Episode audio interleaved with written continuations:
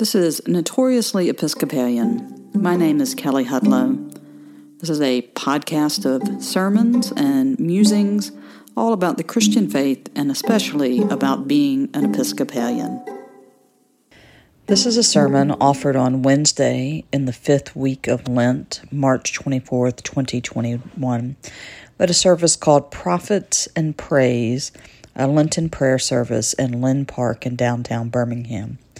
The text for the sermon was Daniel chapter 3, verses 14 through 20 and 24 through 28, the story of Shadrach, Meshach, and Abednego in the fiery furnace.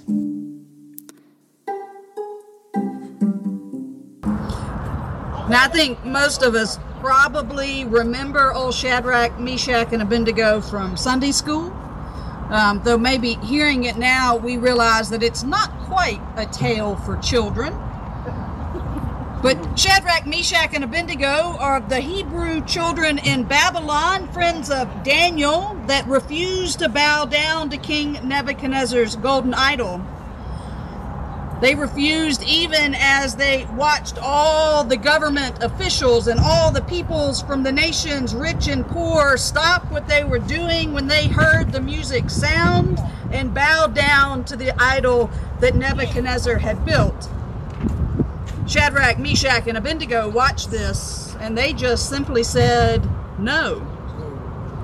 Even when Nebuchadnezzar was in a furious rage and threatened them with being thrown into a fiery furnace, when they heard the music sound, they refused to bow down. And so the king kept his promise. He told his men to make that furnace seven times hotter than it normally would be, and told his strongest, strongest policemen to arrest and to bind Shadrach, Meshach, and Abednego. They didn't even take time to remove their clothes or look through for their valuables to take it from them. They just pitched them straight into the furnace, the whole kit and caboodle, and it was so hot that the poor guards whose job it was to toss them in were killed in the process. So Nebuchadnezzar stood there, satisfied that the problem of Shadrach, Meshach, and Abednego had now been solved, and he watched. And then soon he was shocked because instead of watching the flames go higher, he looks in and sees Shadrach, Meshach, and Abednego unbound and walking around in the flames. Not a hair on their head was burnt. And then there was the most amazing thing that Nebuchadnezzar saw is that there were not just three men in the flames, but there was four. The flames that was there with them in the flames was Shadrach, certainly, and Meshach and Abednego, unburnt, unbent, and in the presence of God.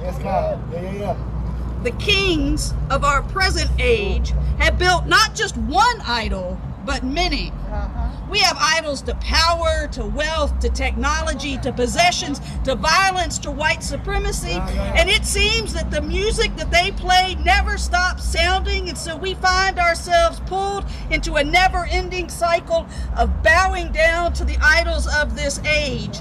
We are stuck in a game of musical chairs, except instead of taking away a chair, they add yet another idol that must be worshiped. Mm.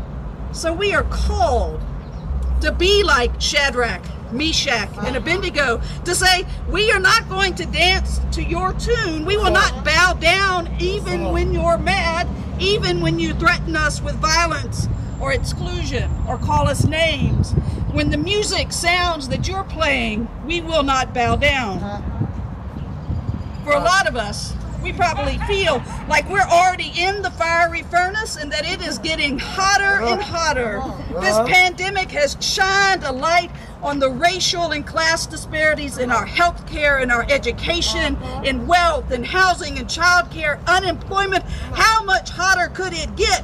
Years of police violence caught on tape, a summer of protest, a violent insurrection, union busting in Bessemer, a mass shooting in a grocery store in Boulder, racist and misogynistic murder of Asian American women in Atlanta by a man brought up in a Christian faith that built an idol to sexual purity. How much hotter can it get?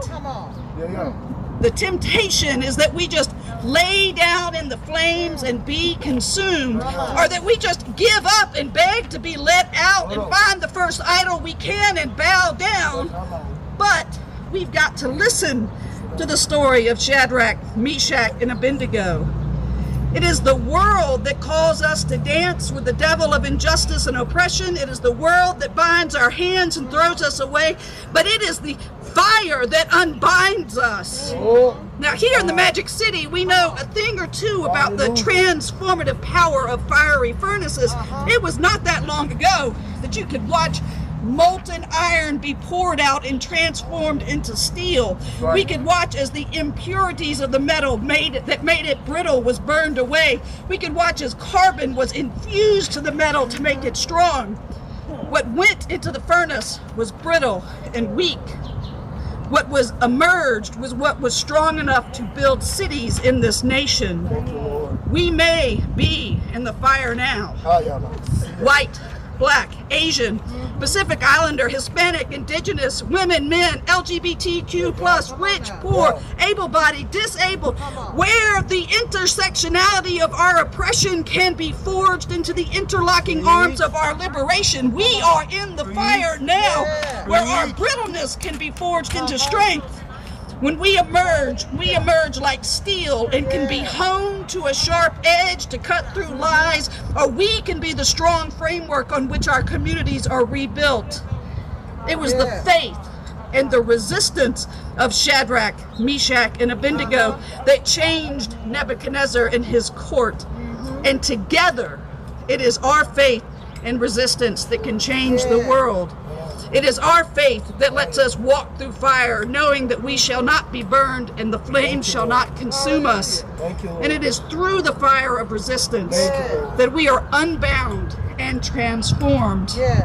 And we may be in the fire now, but we are not alone. We walk together in the flames, and God walks with us. Amen. Amen. Hallelujah. What a word. Thank you. Mm. Glory to God. Hallelujah. Glory. Hallelujah. Amen and amen. What a powerful word. Amen.